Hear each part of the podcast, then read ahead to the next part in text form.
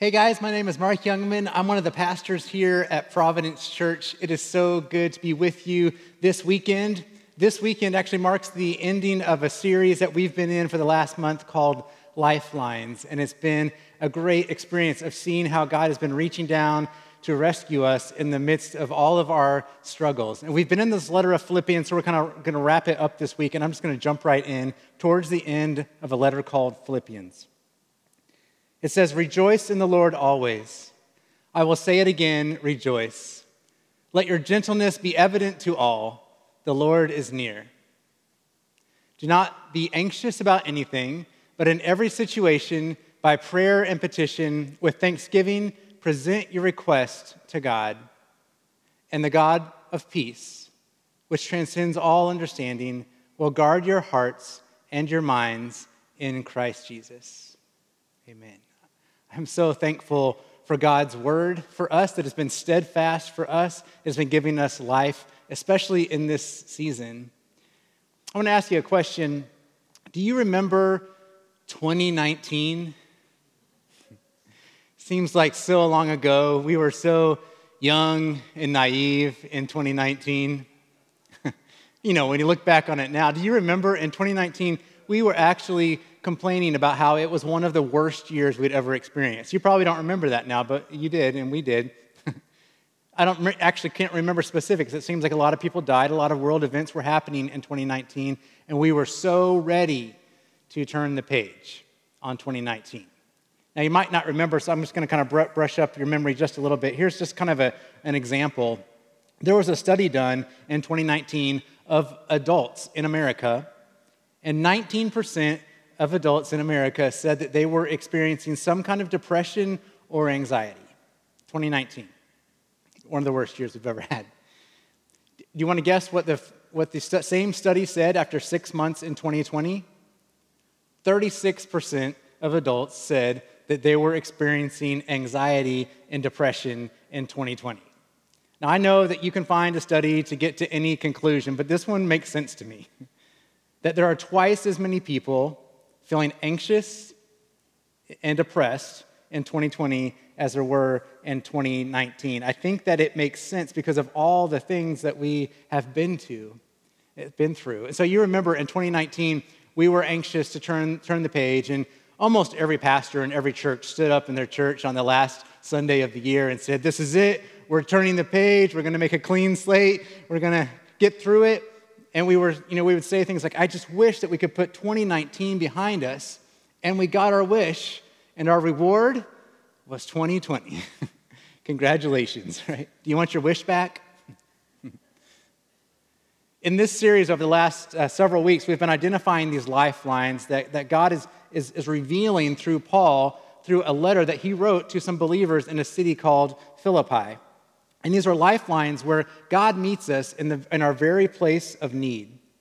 Because the struggle of, of these things we've been talking about, like comparison and complaining and immaturity and poor perspective, are certainly real. The struggle is real. And God knows all of our struggles, which means God knows everything about 2020. God is in the middle of 2020. And God knows about our anxiety he knows that there's probably more than 36% of adults in America that are experiencing it. And He offers us a way out of this struggle in a way that leads us to the life that God has for us. So, thinking in general terms, I would say that anxiety and contentment are opposites, really. So, you could say anxiety is a barrier to having contentment in your life. But there are other barriers to contentment. They're actually the things that we've been talking about, right? This complaining and comparison and immaturity and poor perspective. Those can be barriers for us feeling content in any one moment. But I think that contentment and anxiety are actually two sides of the same coin. And here's how I think that we can see it. You see, contentment is about right now. Contentment is about what you're experiencing in the moment. But anxiety is really all about the future. The, the Greek word for anxiety actually means to be pulled in different directions, to be pulled apart. Anxiety causes us to feel that way sometimes, like we're just being ripped apart from ourselves and we just feel off, right? Well, the irony is that we are anxious about the future, but anxiety most affects us today. It most affects how we feel, even physically in our bodies, we feel anxiety. And it causes strife in our relationships, and it leads to anger and outburst and division in our lives today, even though it's all about the future. So, quick question Are you letting tomorrow control today? Are you letting anxiety about tomorrow steal your joy today? You've heard this phrase tomorrow has worries of its own. If you've heard it, it's because Jesus said it. And here's, here's a part of a passage, actually, in the message translation, in which Jesus said, Tomorrow has worries of its own. Give your entire attention to what God is doing right now. And don't get worked up about what may or may not happen tomorrow. God will help you deal with whatever hard things come up when the time comes. Don't get worked up about what may or may not happen tomorrow. It's like the definition of anxiety. We are more likely to say, I think, um, I will be content when fill in the blank, right? I will be content when the, the kids are out of diapers. I will be content when the kids are out of college. I will be content when my house is paid off. I'll be content when I'm the boss. I'll be content when the election is over. There's always a thing out there, right? That, that's, that's the moment when I will be content. But in his letter to the Philippians, soon after saying, Don't be anxious about anything, Paul says this I have learned to be content, whatever the circumstances. I know what it is to be in need, Paul says, and I know what it is to have plenty. I have learned the secret of being content in any and every situation, whether well fed or hungry, whether living in plenty or in want. So, to summarize Paul's teaching here, don't be anxious, be content. Simple, right? no, of course it's not right. The struggle with anxiety is real. If it, if it was easy, we wouldn't be talking about it. If it was easy, Paul wouldn't have been writing about it. So here's one way that the struggle is real for me. My family lives in a wonderful home in a great location. We've been living there for about five years, and I'm telling you, it's, it's just, it's, it's not fancy, but it's just right for us. It has enough space for all of us. It has a great view of the sunset that we can see every single evening. And so many times we just walk into our home and are just, you know, oh, we have, we have contentment. Like we, we love being there. And yet, on a regular basis, I receive a text message from my wife, Jenny. And in it has a, has a link to a house that's for sale in our area. it's usually just a little bit better than the one that we're living in, or it's a different style that kind of fits us maybe a little bit better. It's on a, it's on a, a little bit more land than, than the house that we're living in right now. we love our house. We're very content, but every once in a while I get that text message. We have, we have realtor friends who check in on us on a regular basis. They've seen a house, they, they think of us. They're just checking in because they know that we're, we're looking, like, right? We're, we're looking for things. Um, I, have, I get a daily email from a realtor in Nashville that I don't even know. I don't even know how I got on the email list, but I get pictures of homes every single day. And a lot of times, I look at them. but we love our house. We're so content in our house. I actually, I don't blame us for this, this activity that we go through. I don't blame any, any person in our home. I don't blame myself. You know who I blame? HGTV. They have shows that make sure that I'm discontent in my contentment, right? They have shows of houses on islands and, and how to make your okay house even better. we watch those over and over again, and we somehow is feeding some discontentment I didn't know we had. so, why can't we just be content? We've got everything we need, it, it works for us. What's the problem? Are we searching for the right place? Are we searching for contentment? I'm asking you, I, I really don't know. what are we searching for? All I can really say is that we are searching. I'm not going to analyze our entire family life right in front of you in the middle of a sermon here, but we are searching. So the truth is, we are actually designed to strive for more. uh, it's like Pastor Jacob mentioned last week in his sermon. He was talking about how we are citizens of heaven and we, we are striving, we're yearning for heaven, for something which is a little bit beyond what we can see and a little bit beyond what we can even imagine. I'm not going to go deep into this, but we're actually, our bodies actually naturally produce a chemical which causes us to yearn for more, which causes us to push on into the future, to push towards, towards um, improvement. It's amazing. If you think about it, like it's actually how the species survived over all those years, like from, from the Neanderthals in the Stone Age and all the way through till now. You know, they it was how they survived without air conditioning. it was how they survived without Starbucks. Like they just pushed on through till they could get to a better place. They knew there was something better, and so they went for it, and they were right. But our bodies, at the same time, also produce chemicals that help us to focus on the here and the now to focus on what we have, the bounty that is in our lives around us. And that's why we actually, I mean, it's actually in our bodies to feel this pull towards the future, but also towards what is right in front of us here and now. So we're able to feel contentment, and yet we're driven towards the future at the same time. Have you ever felt that struggle? Like you want to feel guilty about looking towards the future, but you also want to enjoy what you have in front of you right now. Contentment for us is, is, is commonly thought of as perfection. A lot of times we'll think of it as, I will be content when I'm perfect. So, contentment is the ability to say, I've got it all together, or at least I can actually make it look like I have it all together, and that's good enough. But Paul destroys that idea. He's just said it, he's just said to us, he's content. We, we just read these words from Paul telling us that he's content. But let's examine the situation that Paul was in when he wrote those words. He was living in an empire that was persecuting people of his faith, just like he had done years earlier in his life. He was living under a ruler who, who was ruthless. Oh, yeah, Paul was writing this letter when he was in prison. But this is the same guy in the same place when he wrote these words Rejoice in the Lord always. Again, I say rejoice.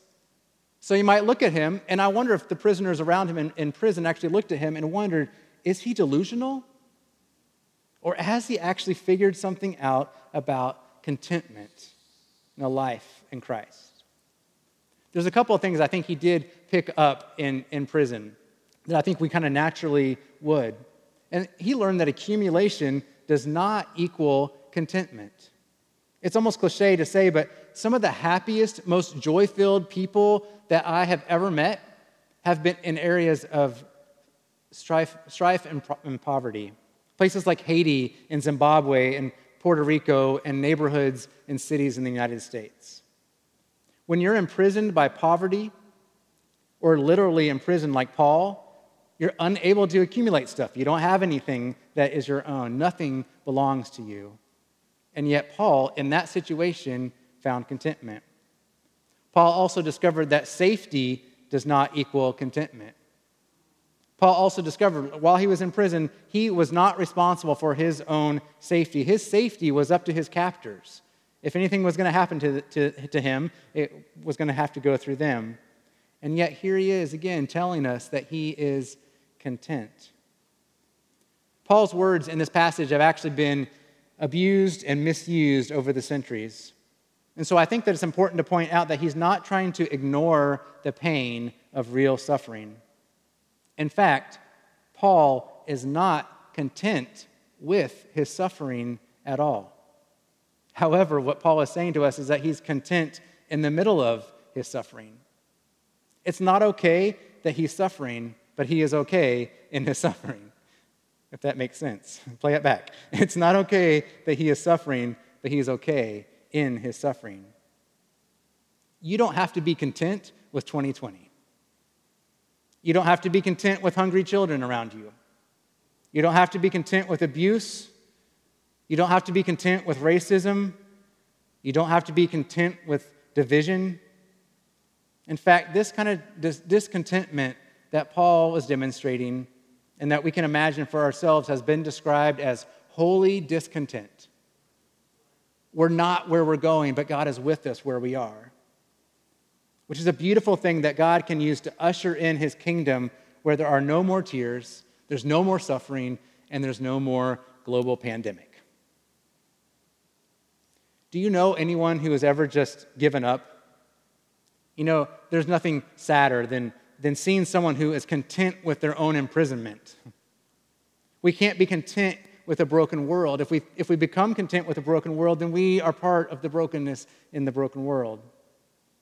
How could we possibly, you might be wondering this, how, how could we possibly be content in a time of so much anxiety producing reality that is all around us? To understand the path to contentment is to understand the source of contentment. Like, where does it come from? How can we get this? There was a time when Jesus was at the end of a long day. He had been healing people, he had been calling disciples, he had been teaching in various locations, really deep lessons, thoughtful lessons, you know, just like a regular Saturday for Jesus.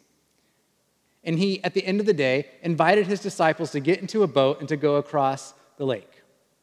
Well, not too far into their ride, a big storm came up. The disciples were losing their minds. It was such a large wind. that in the Bible, it calls it a squall, which means it was a large wind. And it was just like terrifying to them. They thought that they were going to die.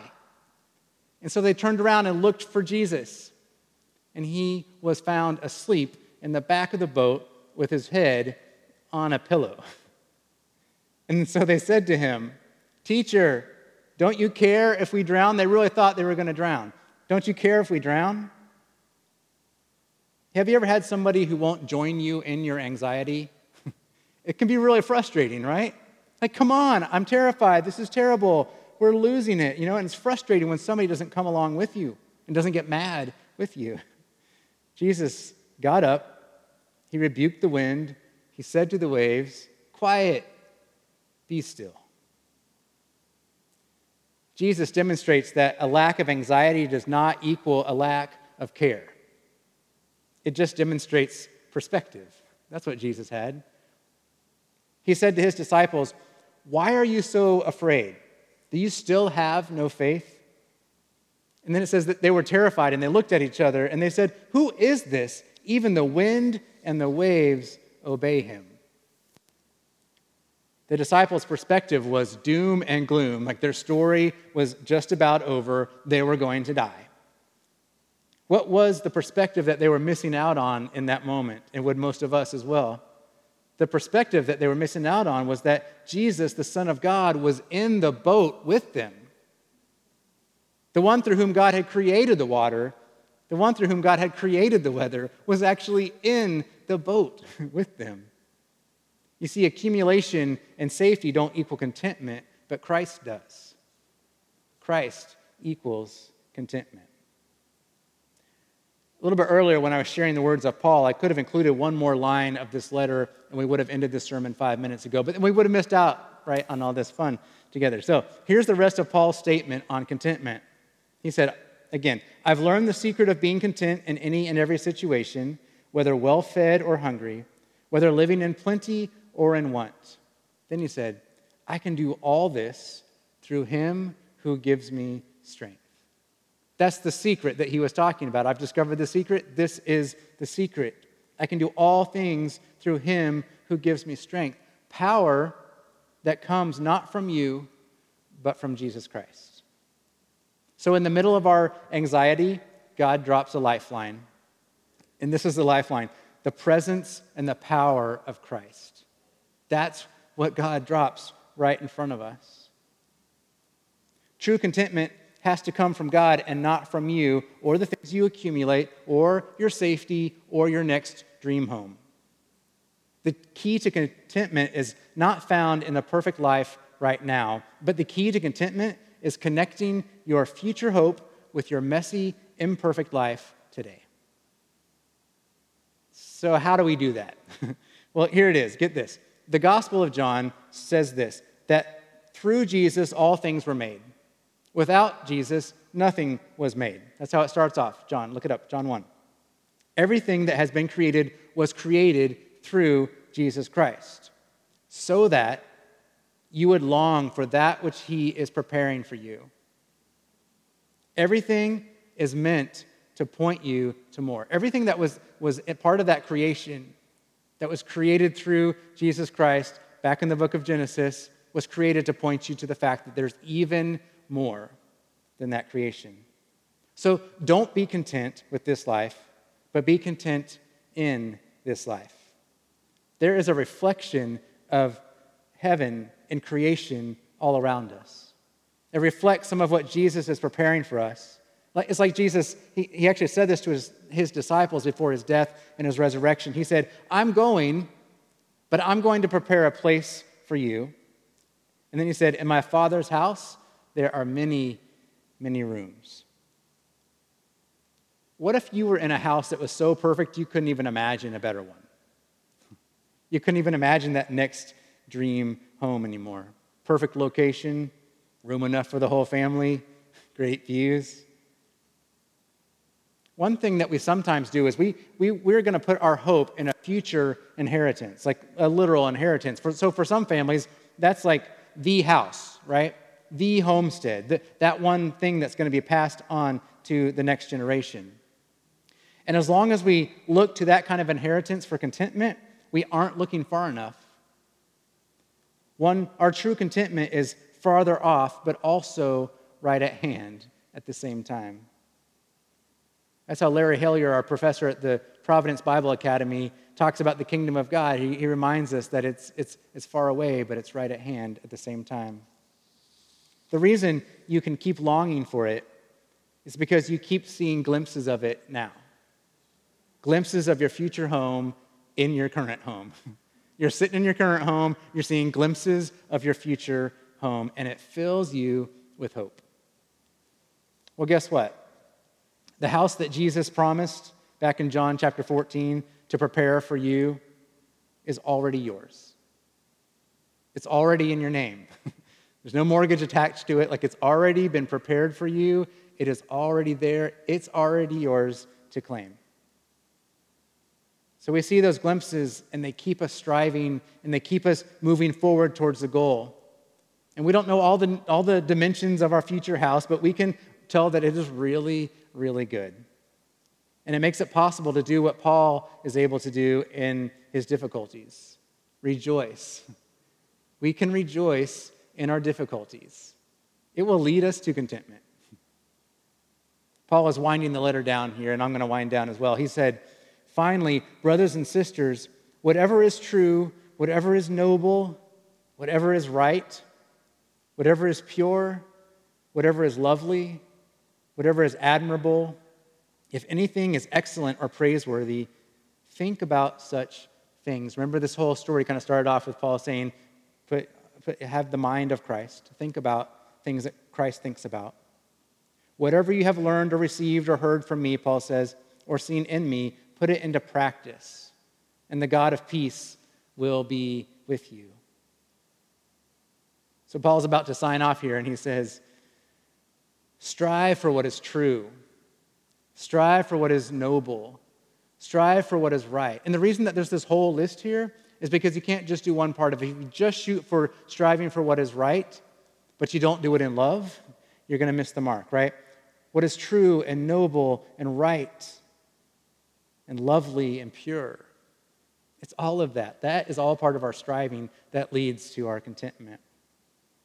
Paul says to put that way of thinking and striving into practice. It's like actually something that we practice because I even mentioned we're kind of wired a couple of different ways. So, how can we practice this, this way of life that leads to contentment? Well, we just do it over and over again. That's Paul. That's what Paul was calling that church to. It's what Paul is calling us to as well. And the peace of God will be with you. So, as we wrap up, just let his promise of a place that is prepared for you in the kingdom of God bring you joy and bring you peace. No more anxiety and practice contentment. Paul's final words in this letter have become just kind of a, a mantra to me this week, and I want to carry them forward. And my God will meet all your needs according to the riches of his glory in Christ Jesus. If you're ever feeling like you don't have quite enough to get through this day, if the desperation of the situation around you is too much, the glory of Christ, the riches that are connected to the glory of Christ Jesus are being offered to you and God. God will meet your needs through that glory, which is the greatest in history, the riches of his glory in Christ Jesus. And then he says, To our God and Father be glory forever and ever. Amen.